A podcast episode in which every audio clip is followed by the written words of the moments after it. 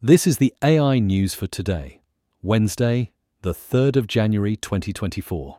Nikon, Sony, and Canon are advancing camera technology capable of embedding digital signatures in photos, a move aimed at fortifying against the rise of AI image fakes.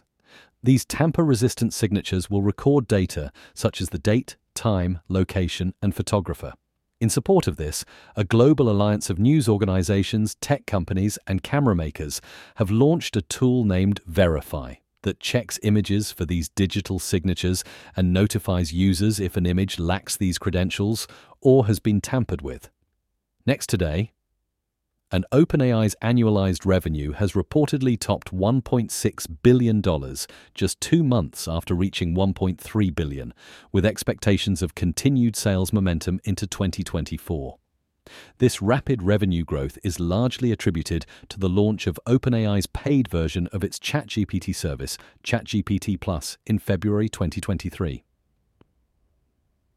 Speculations abound that OpenAI's revenue growth could help it secure a higher valuation from investors in the forthcoming year, with rumors of a new large language model, GPT 5, slated to further advance the AI developer's capabilities. Finally, Baidu's $3.6 billion acquisition deal with Joyy's Chinese live streaming platform, YY Live, has been called off due to unmet regulatory approvals. The deal would have seen the technology company diversify its revenue source. Joyy is currently seeking legal advice and considering next steps following the termination of the share purchase agreement that was mostly completed back in early 2021.